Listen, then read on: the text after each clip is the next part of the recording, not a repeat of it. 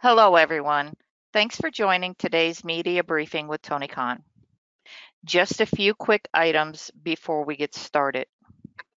Please make sure your phone is unmuted.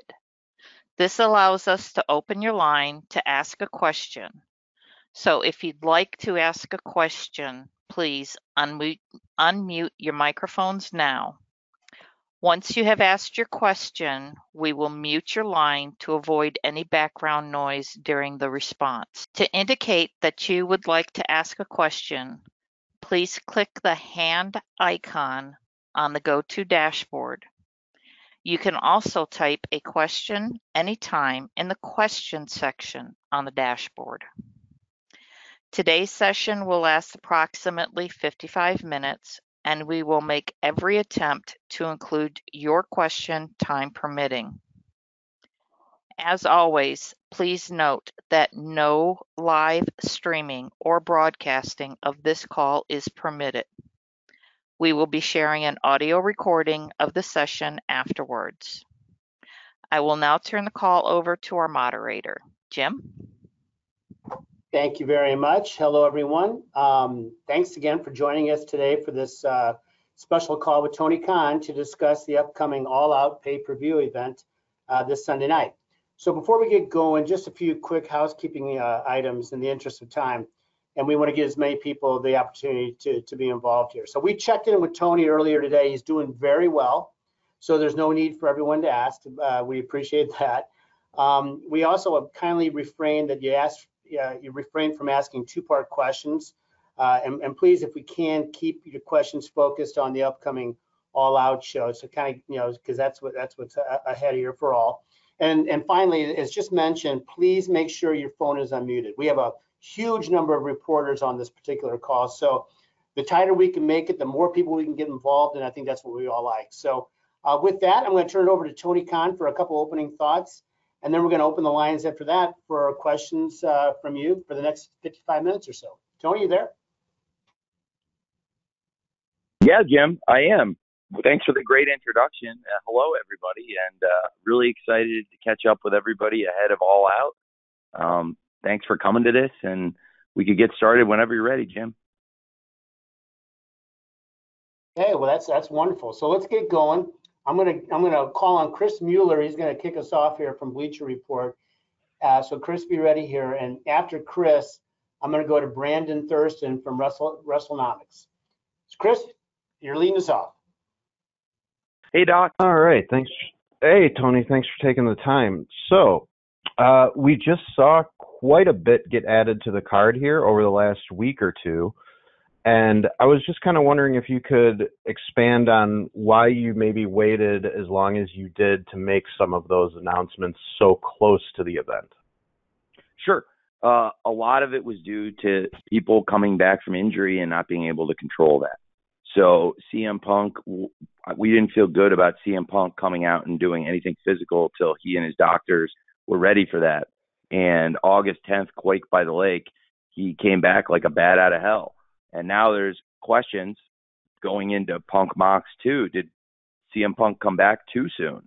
Uh, but he definitely came back and got in the ring as quickly as he physically possibly could have.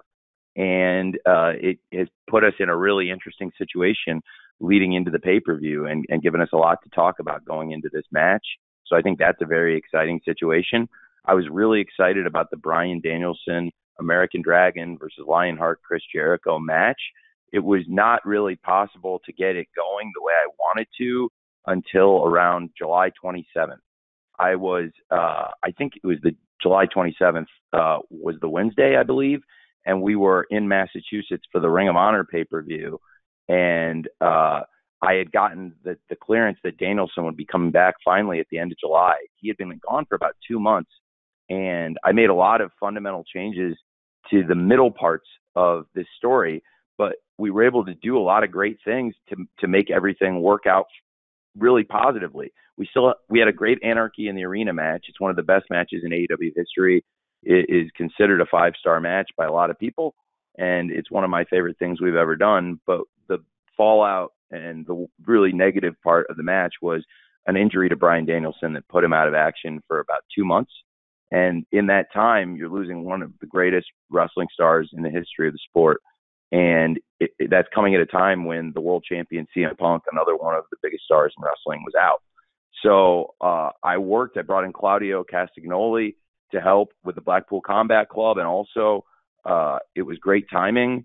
Uh, you know, I had really planned for Claudio to to potentially be coming in around the Ring of Honor pay per view anyway, but he came in a bit earlier, worked the Forbidden Door, and uh, and then worked the Blood and Guts match. And by filling in for Bryan in the Forbidden Door against Zack Sabre and in the Blood and Guts match against Jericho Appreciation Society. It got Claudio into AEW uh, in an exciting way, really differently and sooner than I had originally planned.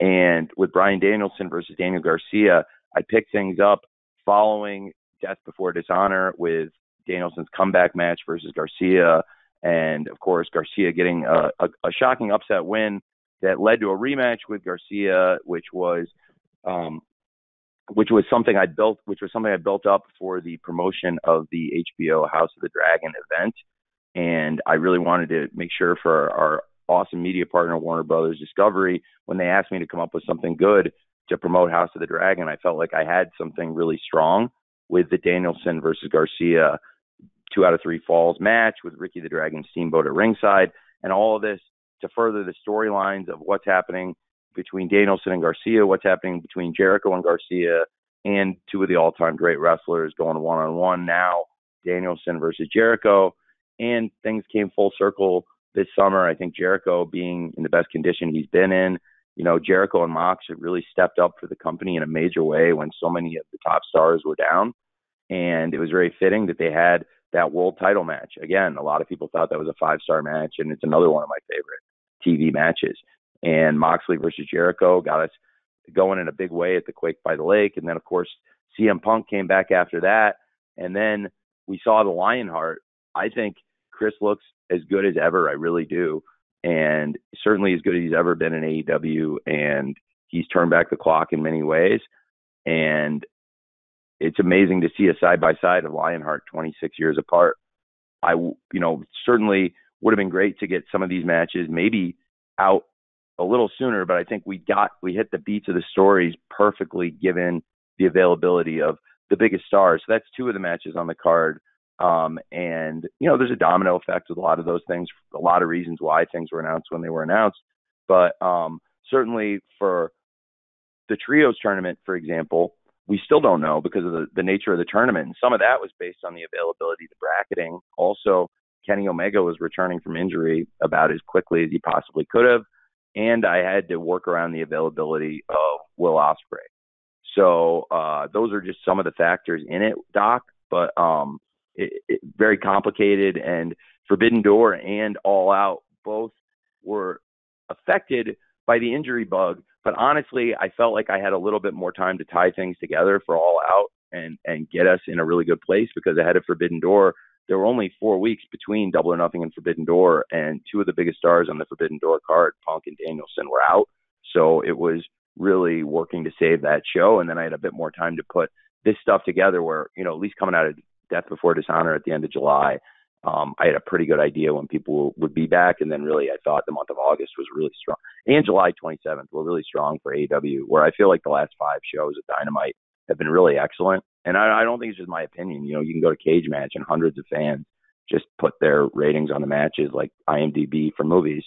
And this is the one of the strongest five week runs in the history of the show. And uh, I think it's in large part due to having some of the great stars back from injury. Thanks, Doc. Thanks, Chris. Thanks, Tony. Brandon Thurston from WrestleNomics is next and Brandon will be followed by Amy Nemmity from WrestleJoy. Brandon? Hi, Tony. Thanks for the time again. Uh, I'm great, Brandon. Thanks for calling. Yeah, I would, I would like to ask you about uh, Rampage ratings, if I could. The, the monthly averages for Rampage have been gradually a little bit lower sequentially uh, in most months. Last year at this time, Rampage, of course, was doing very strong ratings. But even if you look back on January, January averaged a 0.23 rating in 1849, August just finished averaging a little over half that of 0.14. Uh, and over time, we've seen fewer appearances on Rampage from people like Punk and Jericho and Moxley. Maybe that has something to do with it, but I'm wondering What do you think the reason is for that trend in viewership for Rampage, and are you comfortable with the ratings for that show being what they are lately? I'm so glad you asked because you really set me up for something I'm really excited to talk about. Thank you very much, Brandon. Uh, I have seen that. So, in anticipation of a lot of the top stars in AEW returning, this is the effect of a lot of the top stars out. It was, in my opinion, we, we kept the company really strong through the summer because the flagship show of AEW Dynamite has continued to have really strong ratings. So going into last night, we had 13 straight Wednesdays. I, I don't know last night's numbers yet, honestly, but um, go, going into last night, we had 13 straight Wednesdays where we've been one of the top two shows on cable, and I, I'm pretty sure the majority of the 13, like Brandon, you would know whether it's nine or 10 out of the 13 weeks, we've been number one show on cable on Wednesdays. And it has been, honestly, now I can admit it, due to all the people coming back and the fact that it's just not going to be the case this Friday and, and going forward because the stars are back that you astutely kind of hinted at in your question, Brandon. A lot of the biggest stars in AEW have been out, and the stars I have had, I've really had to put them on Dynamite every single week. And almost every week, week in, week out, you could count on seeing, you know, Moxley and Jericho and the people who were in AEW on a weekly basis. Now we've had Kenny Omega, Adam Cole, uh, and and several others in addition to CM Punk and Bryan Danielson, who I mentioned earlier, that have been out with injuries. These are all people that have had some of the highest rated and most important matches in the history of Rampage. I mean, when you, Jon Moxley uh, is one of the biggest rating movers ever on that show, and the biggest rating we saw this year was his match with Wheeler Yuta. But now, if you look all summer, uh, for the mo- almost every week, with a couple of exceptions, uh, Jon Moxley has been on Rampage a few times, but almost every week on Dynamite, pretty much every single week on Dynamite through that summer.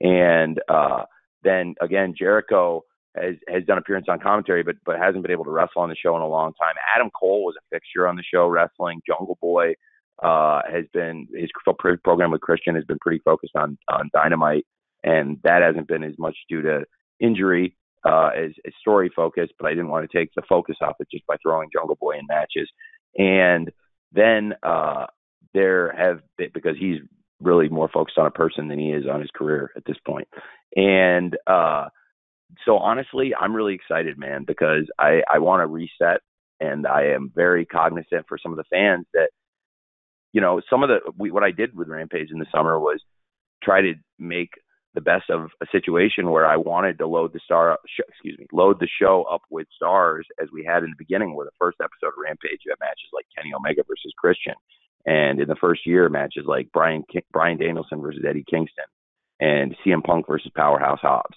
we have not been able to offer those kind of matches because it, when those kind of guys have been healthy, I've had to put that kind of stuff on Dynamite, just to be honest. And now we're at a point where when the whole roster is back by this week, I think this Friday on the live Rampage, hopefully it'll be a, a, a preview of what's in store after All Out. Because I think after All Out, the roster is going to be in, as strong as a place as it's been in a long time, if probably the strongest it's ever been. And I really believe then week in, week out, we'll have the roster the way I always wanted it to be, the way I think we got at least uh, we had a bit of time. I really felt like in late 2020, in late this, you know, back half of 2021, when Rampage was first introduced, the roster was just in this amazing place. I talked about it a little bit today in an article that's on Yahoo. You know, it's kind of amazing where you had the first three AEW World Champions, uh, were Jericho, Moxley, and Omega. And then we had these three great free agents come in around this time last year with Punk, Danielson, and Cole. And then within about a month, all of Jericho, Moxley, and Omega had to leave for different health reasons, and they were all out and gone. It was unthinkable. And all of a sudden, every week, I would say quietly backstage, like, "Oh my God, thank God I brought these three guys in." Because if we hadn't brought in Punk, Danielson, and Cole, I mean, the three programs that really got us through the end of the year and carried across the TV were uh, Punk versus MJF, Danielson versus Hangman Page, and Orange Cassidy versus Adam Cole. And variations on the, I mean, really week in, week out, those drew. And, um, it, you know, it was so great to have those three guys in. Then Moxley and Jericho come back better than ever, and we lost all three of, of Punk, uh, Danielson, and Cole, and now uh, you know it's coming back together in the roster. I really feel like Brandon uh, will be helped, and Rampage. I just want everyone to know now that the roster is back, I can put my full attention into this. I know I said it in April, by the way, and a lot of things happened after April with the injury bug. I made these statements in April, and I really felt like it was moving in a great direction. The highest, I believe it's the highest rated rampage of the year, was actually right after I, I kind of addressed some of this stuff. We did Moxley versus Yuta. The show was on fire. And then, of course, we had these injuries to Danielson, Punk, and Cole right as we were really getting rolling with Jericho and Moxley coming back and not missing a beat. So that that is what I believe, Brandon. I think with the, the star power coming back, you know, this week and, and in the coming weeks, you'll see uh, a lot of stars returning to Rampage. The kind of big matches we did at the very beginning when when we had a fully healthy roster to, to support the three hours of TV, or even really honestly, you saw at Grand Slam, frankly, we could easily support four hours of TV with that roster and not miss a beat. And uh, we showed that last year with Grand Slam. But you know, we had lost so many guys I could do three hours of TV, but not three hours where it's star, star, star, star, star. I mean, you saw a Grand Slam, four hours of star, star, star, star, star. So um, that's how I feel, and and certainly it'll be helped because through the months of October and November, and of course this Friday, this Friday, uh, the first one in September, going into Labor Day weekend and all out, will be live, and we have more live rampages through the rest of this year than we have all year combined so far. So uh, I'm I'm excited for that. Thanks for the question because it's something I really wanted to cover. Thank you, Brandon. Thanks, Brandon. Amy Nemmity from WrestleJoy is next. I'm going to follow with the right in after Amy uh, from Kenny McIntosh at Inside the Ropes. Amy, you're up. Hi, Tony. Last year's All Out was one of the best shows in AEW history, and it looks like this year's All Out is going to stack up very similarly from zero hour to the pre and the pre-show all the way to the main event of All Out proper. This card is super stacked. But one of the matches that, or I guess two of them that I have my eye on are the women's matches. We have two epic women's matches on the All Out card. We have Jamie Hayter, Toni Storm, Britt Baker, and Hikaru Shida fighting for the interim women's championship, and Jade Cargill and Athena fighting for the TBS championship. Both of these matches have a lot of history between the opponents and a lot of rich storytelling within the women's division. What was it like putting these matches together? And do you have any expectations that there might be some surprise match stealers within these women's matches? Uh, well, it's a great question. I'm very excited for both matches. Uh, really excited to have Athena in AEW. She's been tremendous. It's great to have someone of her experience and I think uh, it's going to be a great matchup of styles with Athena versus Jade. Um, it is certainly uh, with Jade's size. In some ways, you'd consider Athena the underdog, but with Athena's experience, uh, I think that gives her a big advantage. So we'll hear these two women and what, what they have to say tomorrow night on Rampage. They're going to sit down with Mark Henry and get a get a preview of the fight, and we'll have a, a little bit more of an idea what to expect from Jade Cargill versus Athena for the TBS title. So I'm really excited for that and excited to hear what they have to say with Mark on Rampage tomorrow night. And as for the four way, I really enjoyed uh, the tag team match between the four participants in that interim world championship match. Uh, it was really a light bulb thing, just like uh, I felt really strong about setting up uh, an eliminator and going into Forbidden Door with a great main event of Moxley versus Tanahashi, even though it was not what we had originally planned.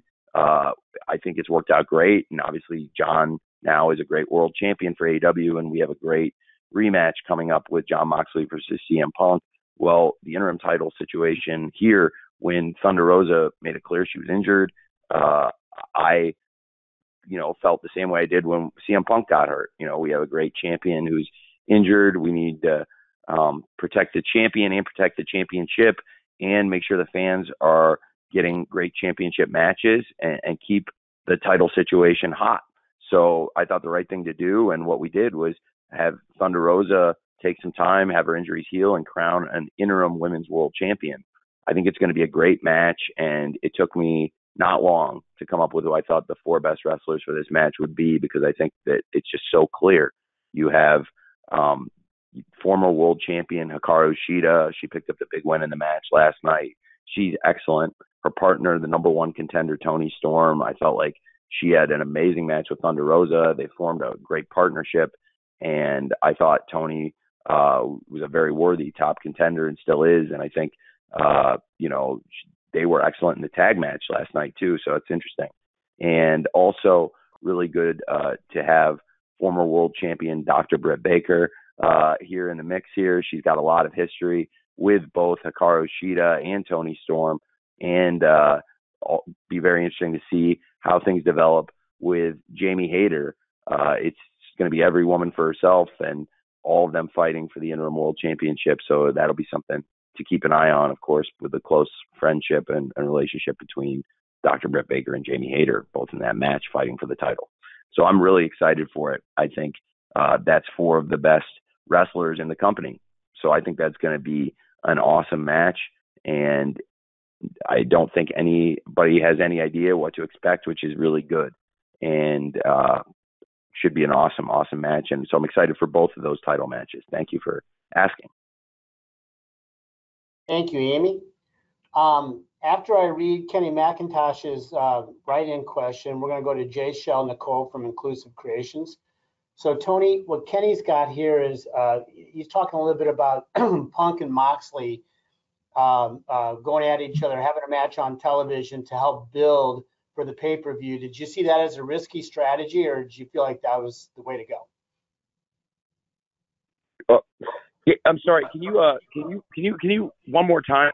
Can you tell me with one more time? Read that. Sorry. Sure, sure. You know, he's kind of curious as to you know the idea of doing a different kind of a build-up uh, with Punk and Moxley by doing a match on television, leading into sure. a match between those two on a pay-per-view. You know, is that a, a sort of a taking a chance by doing that, or yeah, definitely, sure, got it, got it. Well, thanks, thanks for the question, and I appreciate it. I've certainly now I understand, and I think it's a question that's come up a lot, and I just want to double check and make sure I got uh, the gist of it, which I think I do. Uh, it's a great question. A lot of people are asking it, and I do think it's been a big benefit. And it's different than what we've typically done. And it's funny because t- it's uh, it's from one extreme to the other because I've done go home shows where all the hay's in the barn, and sometimes it can be a challenge. And you're really just you have everything teed up, and you're really just kind of uh, taking practice swings almost at a ball that's already on the tee. Uh, in this case, uh, I knew it was going to be a fast and furious build up, but I think the anticipation has been even stronger. I wouldn't say we should do it like this every time, but this is, I believe, the 15th pay per view for AEW, and we've never done anything like this, and I think it made the build very exciting. It's raised a lot of questions going into the match. There's a lot of speculation about uh, what the future holds for both men, what the future holds for the championship, and what's going to happen in Jon Moxley versus CM Punk Part Two, based on what happened in that match on TV. It also was undeniably a great ratings draw for us. We uh, had a tremendous audience last week, and I think most of the people, or a large percentage of the people on the call, at least hopefully, would have seen the press release that Warner Brothers Discovery put out in support of the tremendous ratings we pulled last week, which was, you know, again, we were the number one show on cable and uh, had a big lift week over week. And the biggest thing uh, of all that you know I thought was really really cool was I thought we built even more interest and intrigue in the pay per view while doing the biggest total audience the show has done since February. So uh, I was really pleased with it. Now I know it was it, it, what it created was a week of people loudly wondering what the heck is going on here. This this is crazy, and I think there's in this case that was good. So no, I'm I, I now that we're close to the pay per view and we had that amazing show last night, and I feel like a lot of people were wondering what the heck's going on here, and uh, the promos that Jon and Punk did, I think reeled a lot of people back in, and in particular hearing what CM Punk had to say in Chicago, I think people are up to see this great title fight on Sunday. So thanks, Jim. I appreciate uh, you you giving me that question. And, uh, you know, I really do feel very good about where we're at with it now that we've uh, had some great TV, and I think there's a lot of excitement going into Sunday's pay per view. No question about that. Thank you, Kenny, for for asking that uh, of Tony. Uh, Jay Shell Nicole from Inclusive Creations is up next. Jay Shell will be followed by Jim Varsallone from the Miami Herald. Jay Shell. Hi, Tony. I hope all is well. Um, I'm so excited for this show, especially with all of the amazing representation of people of color, specifically Black people on this card. Can you speak a little bit about how intentional this was, if at all? Uh, well, I've been trying to push the best wrestlers and build the strongest roster, and something that I really wanted to do um, for many years was build uh, the best roster of diverse stars in wrestling, and it was something that I'm not sure uh, I dreamed the level of free agent stars that would come in that that help make it possible on one side. The other side was homegrown stars, and you'll see this card has a, a, a really good mix of those. There are a lot of the homegrown stars that years ago we were developing in AEW, and people would complain that hey AEW, uh, or are you going to get a, um, a, a lot of top diverse stars. And what I my, my answer a lot you know two years ago about a lot of this stuff is please trust me. I want to uh, build stars in AEW and also sign the best free agents. And a lot of the best free agents just hadn't become available yet. And if they as soon as they did, I was ready to jump on those contracts. So internally, uh, and, I would have named these people, you know, even a, a couple of years ago or or last year for sure. Um, that we're building up stars. You know, we have, uh, of course, Dante Martin wrestling in the ladder match, one of our really young wrestlers. Powerhouse Hobbs and Ricky Starks is a match that has been building really for almost two years, and uh, the two have really been connected even even longer than that. But um, they were both in the Casino Battle Royale at All Out 2020. Uh, shortly after, Will Hobbs joined Team Taz, and they went on a great run as a unit uh, both as singles and as partners. Uh, they're two of the real homegrown stars of AEW, and that's a great example of people that you know a long time ago I saw that could that I really believe could be stars, and uh, that we've been building up as homegrown stars. Then you have the World Tag Team Championship match with again a great homegrown AEW act, the Acclaimed, uh, who were two individuals who I thought had a lot of potential as singles wrestlers and had really brought into a meeting and they didn't know why they were in a meeting with me together. And uh, I asked them about becoming a tag team, the acclaimed. And I'd seen Max doing these awesome raps on Twitter about pro wrestling, mostly pro wrestling and pop culture. And I thought they were incredible. And I, I asked him, Do you think you could do those every week as your entrance for the acclaimed? And we, we started experimenting with it in Daily's Place almost two years ago. And it's become one of my favorite acts, one of my favorite things in pro wrestling. They're two of my favorite people, and I'm so happy the acclaimed have earned this opportunity on pay per view. Their opponents are two amazing wrestlers who I never would have dreamed a year ago could be in AEW so soon. Uh, they were released from their contracts, and I think any wrestling company in the world is very fortunate to have two stars like Keith Lee and Swerve Strickland, the World Tag Team Champions. And uh, that's a great example of the homegrown stars of AEW fighting these big free agents I never would have dreamed would become available. So it's been a mix of the two things I really believe where we were working for years to build up a, a diverse roster of stars and then also big free agents came out there and it, so it's a perfect mix. Uh, and it's led to this pay-per-view which has the best representation of any pay-per-view we've ever done and I understand it's some of the best representation ever on any wrestling pay per view. Um, so I'm really excited about that. And also another great example of the homegrown star versus the big free agent, Jade Cargill versus Athena for the TBS title. Just like I was talking about with the World Tag Team Championship, it's another great tag team championship match where you have the homegrown star of AEW. This time, the homegrown star is the champion, not the challenger, and taking on uh, a big free agent who's been on international TV and, and is known uh, to many people even outside of AEW and comes in with a great reputation. So I think these matches across the card uh, I'm really excited about. Also, Jay Lethal uh, is in that match, and you have six of the best wrestlers in the world. I think Wardlow is constantly growing and improving, and a great way for Wardlow uh, to keep getting better as a great TNT champion for us is putting him in there with the very best. And Wardlow is going to be surrounded with five of the greatest veteran pro wrestlers on the planet, with Dax, Cash, FTR, the Ring of Honor World Tag Team Champions, the New Japan IWGP World, World Heavyweight Tag Team Champions, and the AAA Lucha Libre Tag Team Champions, uh, and you know, of course, Jay Lethal and the Motor City Machine Guns, who we're really excited to have in AEW. So uh, all those matches uh, and all those wrestlers really excited about that. And Jay Lethal, a great veteran, and uh, another great example of somebody that I, you know, a couple years ago I wouldn't have expected to be in AEW, but but another great veteran presence with a great reputation as a wrestler. And so uh, all of that coming together, I think, has has made this card much stronger and and gotten me very excited for it.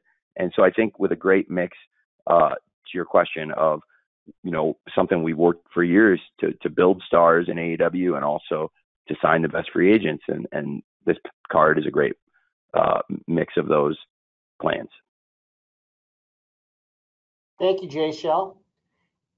Jim Varsallone from the Miami Herald, you are up next. Jim will be followed by Justin Schlegel from 98 Rock in Baltimore. James.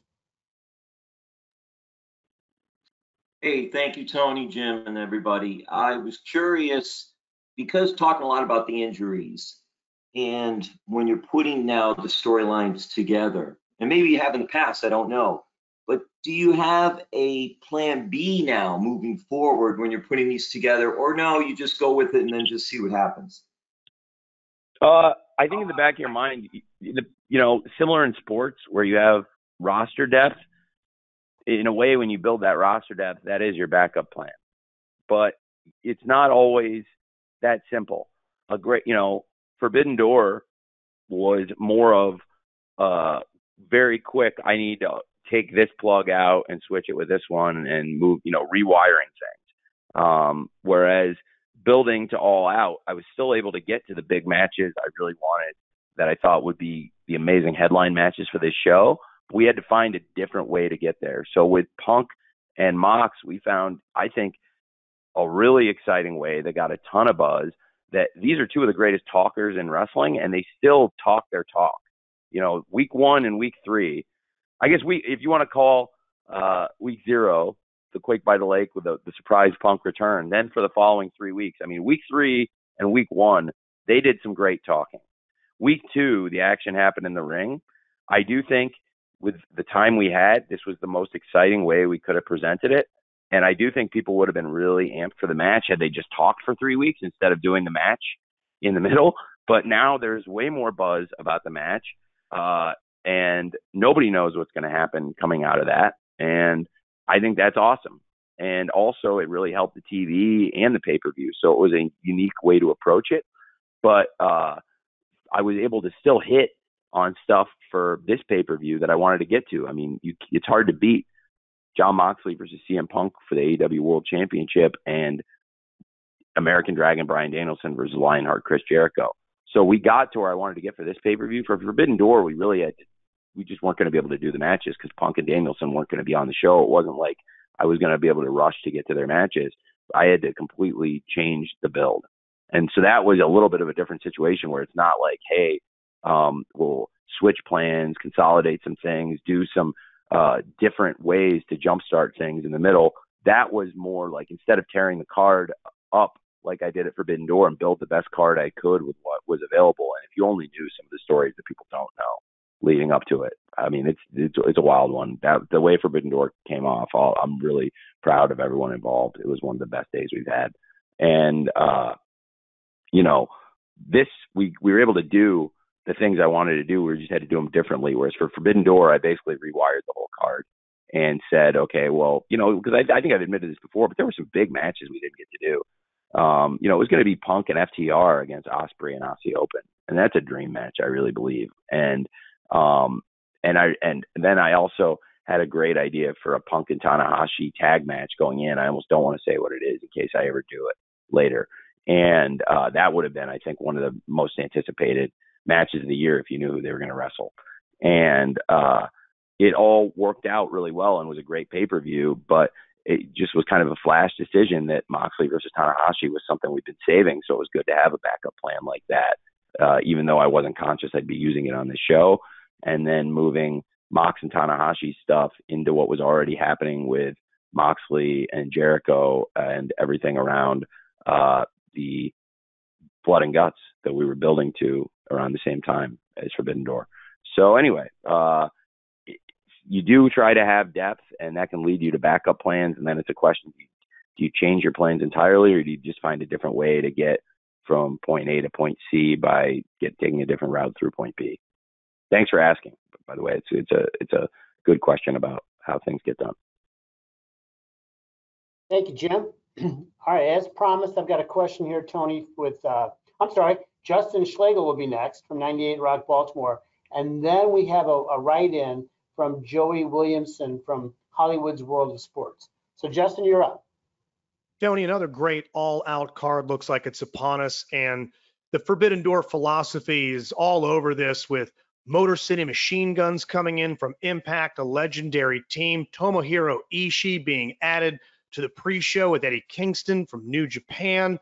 It looks to be another incredible card, and with some of the recent corporate changes, over on the other channel other night with WWE. Do you possibly think it's more likely, less likely, or the same for a Forbidden Door situation with them down the line? Now that it seems like their executive hierarchy is a lot different than it's been, well, since forever. Do you possibly envision maybe working with them with the changes over there, the way you work with Impact, New Japan, AAA, and others now? I was pretty optimistic when they first made the change, but I'm less optimistic now given how they've treated me. Thank you. Justin, we appreciate that. Um, okay, as promised now, this time I've got the uh, the write-in from uh, Joey Williamson from Hollywood's World of Sports. And Joey will be, uh, th this, this uh, write-in question will be followed by John Orquiola from Screen Rant. So John, be ready.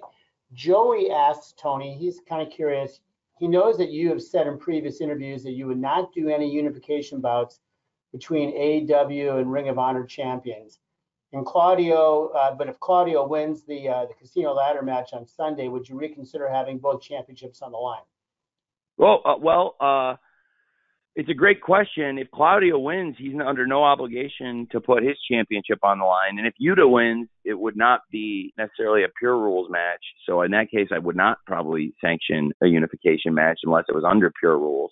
Um, so it's something to think about with these champions being involved in the match. But certainly one of uh, the, the intriguing points would be if Claudio does win, uh, he would be in line for a title shot. You know, we have great champions in Ring of Honor uh, who also are in line to fight for titles in AEW and vice versa. A lot of the top stars in AEW are able to go over and, and fight for titles in Ring of Honor. I do think it would be challenging for uh, an AEW champion and a Ring of Honor champion to, to meet the obligations on a week in, week out basis of both the titles because there's a, lot, you know, they'd be expected to defend those belts a lot against a lot of different wrestlers from both companies potentially, especially hopefully when we get Ring of Honor going on a weekly basis, which is still something I'm working regularly to get to make happen.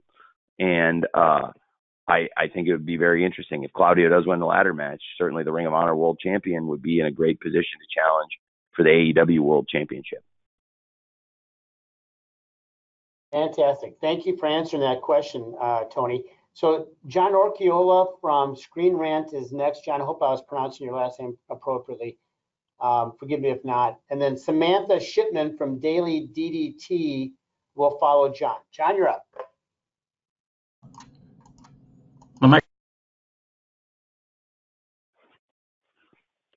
Hello. Hi, Hey. Tony. Hey, great to speak to you. Hey, John. So um, I wanted to to follow up.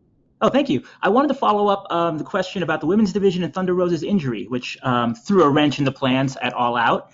Um, so as you said, four of the best wrestlers in AEW are wrestling for the interim title on Sunday. Are you looking at All Out as an opportunity to shake up and refresh the women's title and the women's division as a whole? Honestly, yes, I am. I think uh, it will be great to have four of the best wrestlers in that match, and I think it's a very fresh matchup. And I do think it's going to be uh, a really exciting match on the card, and I'm trying to look at it as a positive. And uh, whenever you have a, a great wrestler injured, it's a very negative situation, but you have to make the best of bad situations. Just as uh, it was very difficult to lose a lot of the top wrestlers, top stars, and even a great world champion like CM Punk, no matter who it is, uh, you have to try to uh, move on and make the best of a situation. So I am uh, looking forward to hopefully having a great four way match and and then you know whenever Thunder Rosa the champion does return, it sets up a great unification match with the champion versus the interim champion to crown an undisputed women's world champion. So I do think it'll be an exciting match and um, even though it's it's terrible to lose Thunder Rosa, who's a great wrestler, it is great to have these three awesome contenders coming into the match. We already had the number one contender, Toni Storm, and I have so much respect for Jamie Hayter, uh, who had a great match with Thunder Rosa at Battle of the Belts, and I think deserves another chance at the title. And the number one contender, Toni Storm, and of course, uh, you know, who's in line for the shot, but also former champion Hikaru Shida, and uh, of course, Dr. Britt Baker should be great match. Thank you, Tony. Thank you, John. Samantha Shipman from the Daily DDT is next. I'm going to follow Samantha with a write-in from Conrad Cushman from Everything Pro Wrestling. Samantha. Hi, Tony. Thank you for the time today. Um, sticking with the conversation around Thunder Rosa and the match that was put together for Sunday, there's been a lot of criticism for the fact that Thunder Rosa was given time to talk about her injury in a video that fits on Twitter, while CM Punk got eight minutes to talk about his injury. CM Punk or the AEW interim world title was given a full tournament, including Tanahashi and Hirooki Goto. And then the women kind of had a match that it feels more or less thrown together. And so, what do you say to the criticism of of that, and why wasn't Thunder Rosa given more time um, and it, to make it feel like her championship is just important as important as the uh, world championship? Well, I strongly disagree with that, and I, I very strongly disagree with that. You know, I give the TV time based on uh, what I believe is going to draw the most ratings. And if you want my honest opinion on an eight minute Thunder Rosa promo versus an eight minute CM Punk promo, then you're going to get an honest answer. And I think the eight minute CM Punk promo is probably going to do a better rating. Now, as far as uh, match length, I think Thunder Rosa's had some great matches as champion, and uh, to come out and do a live eight minute promo, I'm not sure that would have been good for the television show, to be honest with you. And especially given where we were at, that Thunder Rosa, I found out she was injured a few hours before a live television show. I don't really have time to put an eight minute promo in uh, when I had just a couple hours notice versus CM Punk. I knew days earlier that he was pretty badly hurt, and uh, and we had already made a plan two days earlier for that. Furthermore, a lot of people uh, criticized the way Jon got to his match with Tanahashi. So I guess you can't please everybody no matter what you do. And I've actually seen more people excited about the four way match uh, with Shida versus Britt Baker versus Jamie Hayter versus Toni Storm than they were for the original match. And I think it, the four way is one of the more anticipated matches on the card. And I've seen people way more excited about that, honestly, than than in some cases the way we got through the casino uh, battle royal match. I think Kyle O'Reilly is one of the best wrestlers in the world, but uh, you know some people complained when when I had Kyle get that opportunity. To be honest, Jon versus Kyle was one of my personal favorite TV matches. I have watched that match so many times. I loved all the details of it. I will literally now tell you about them. Uh, like I will tell you know, I can offline. I went online and talked about stuff in that match that was tremendous. So I thought it was great, but uh, you know, whether it was uh the grip out of the uh pile driver, you know, that Jon used the Gotch pile driver and then Kyle managed to reverse it into a, a triangle choke that he passed into a leg submission. So when Jon went back to work on Kyle after he escaped the submission, he didn't use a Gotch pile driver. He used a conventional one so he wouldn't get caught in another triangle the little details of storytelling. Like I thought it was a great match, but a lot of people didn't think it was the right way to get to the interim. But I think it was tremendous. And now we've gone through a great summer with a great interim champion. So there were people criticizing that too. I've seen probably less people, although there may be some criticizing how we got to this. but you know you can't uh, you know you can't necessarily please everybody. But I do think in this case it's really been uh, very positive given the situation we're in, where you find out the champion is out a couple weeks before the pay per view, and you have to uh, scramble. So I actually had less time uh, in the case of uh, this to get the situation resolved than I did with Jon, where there were a few weeks before Forbidden Door uh, to build it up. And uh, there was, so like I said, there was more time before the TV show to prepare the promo. I think if you want my honest opinion, and look, that's just a fact, okay? Uh, as far as what's going to draw a rating with somebody talking for eight minutes, and and then uh, the build of the matches. Like I'm super excited for Dr. Britt Baker versus Hikaru Shida versus Jamie Hayter versus Toni Storm. And I think a lot of people are probably more excited for that than they were for how we got to the first interim title. So, um, but you know, you're definitely entitled to your opinion. Thank you. Thank you, Samantha. Here's the write-in from uh, Conrad Cushman, uh, and, and, we're going to follow Conrad with Sean Ross Sapp from Fightful. But here's first a question, Tony, from Conrad uh, at, at, every, at Everything Pro Wrestling. What went into bringing back the show name Zero Hour for the All Out pre-show versus using the name of the buy-in? Well, uh, it's a great question. The original pay-per-view uh, that the Young Bucks and Cody and a lot of great independent wrestlers put together at All In before I was involved when they worked at Ring of Honor was uh, led up to the pay-per-view with a, a the Zero Hour and I thought the zero hour was really cool. And I actually brought it back when I took over Ring of Honor because it was associated with Ring of Honor and All In. And uh, it, it's a cool piece of IP we acquired, I thought. And in coming back to this building, I just think knowing the history of All Out, the history of All In, and it just felt really cool. And especially this, we've had great matches on the buy-in in the past, but this feels stronger. Like with where the roster's at and the kind of matches we can do in this hour, I wanted to present something new, something fresh. And being back in this building, I wanted to get the energy of the zero hour back. I think the buy in is great for double or nothing. And I, I think I might keep the buy in as the pre show for double or nothing. But in this case, I don't even see zero hour as a pre show. It's his own event. And it's the first AEW event ever streamed on Instagram, which I think is really cool. And as always, it's available on AEW Twitter, Facebook, and uh, Twitter, Facebook, and uh, YouTube, and uh, and then uh, we have um, also, you know, just a, an awesome lineup of matches. I think with Pac defending the All Atlantic Championship against Kip Sabian, Hook versus Cool Hand Ange.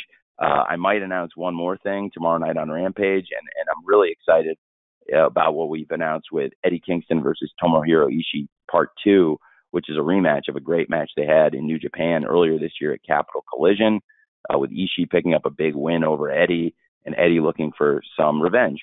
So uh, I am fired up for this pay per view and uh, also fired up for the zero hour. And I just think it's a great way to kick the show off and get people excited and, and hopefully uh, give people around the world a great free wrestling show in addition to all the the paid streaming wrestling that's on this weekend. I think it, you know anybody in the world should be able, if they have an internet connection, to watch Zero Hour and get one hour of great free pre- pro wrestling. You know, even if you don't have the money to afford buying a pay per view. And I know there's going to be a lot of fans. I expect, you know, six figures worth of uh, of homes buying this pay per view, and uh, you know, millions of dollars of pay per view revenue. But uh, you want to think of every fan, and that's why I think it's really cool to be off able to offer at least a great hour of standalone pro wrestling to everybody, and and then also for those people watching, try to get them if they can afford it and if they're able to to do it to buy the pay per view on Sunday night, which I think we built a great tradition over Labor Day weekend. And if you think back, you know, it, this is the fourth All Out, and before All Out there was All In, and it started with the Zero Hour here in Hoffman Estates in the same arena. So I just thought it was a very cool way to build up that hour of matches. Thank you, Conrad. Sean Ross Sapp from Fightful is next, and we're going to follow Sean with Nick Hausman. We have 10 minutes. Sean, you're up. Hey Tony, uh, it was clear that Eddie Kingston and Sammy were were set for this show, and obviously some things happened, and they were both very transparent about what happened. But it seems like those issues are rectified. Do you think there's an opportunity for us to see sort of a resolution to that feud that that had started a while back? I am not sure. I think it would be a great match, and at one point, you know, the challenge was out there, but uh, I'm not sure. I, I it's uh something to see. Obviously, uh, the two guys have not gotten along, and sometimes that lends itself very well to a pro wrestling match to see people settle their differences in the ring. I think that's what we all like to see. So I would certainly be up for it if it's something where they both wanted to sign the contract and get in the ring with each other. Um, but you know, it takes in this case three to tango, and I'm I'm there, but but I'm only one of the three. Thank Thanks, you. Sean. Thank you, Tony. Nick Hausman from Wrestling Inc. is next, and Nick will be followed by Bill Pritchard from WrestleZone. Nick? Hello, Tony. Thanks so much for taking the time today. Hey, thank you. Thanks for take thank you for talk taking the time to talk to me.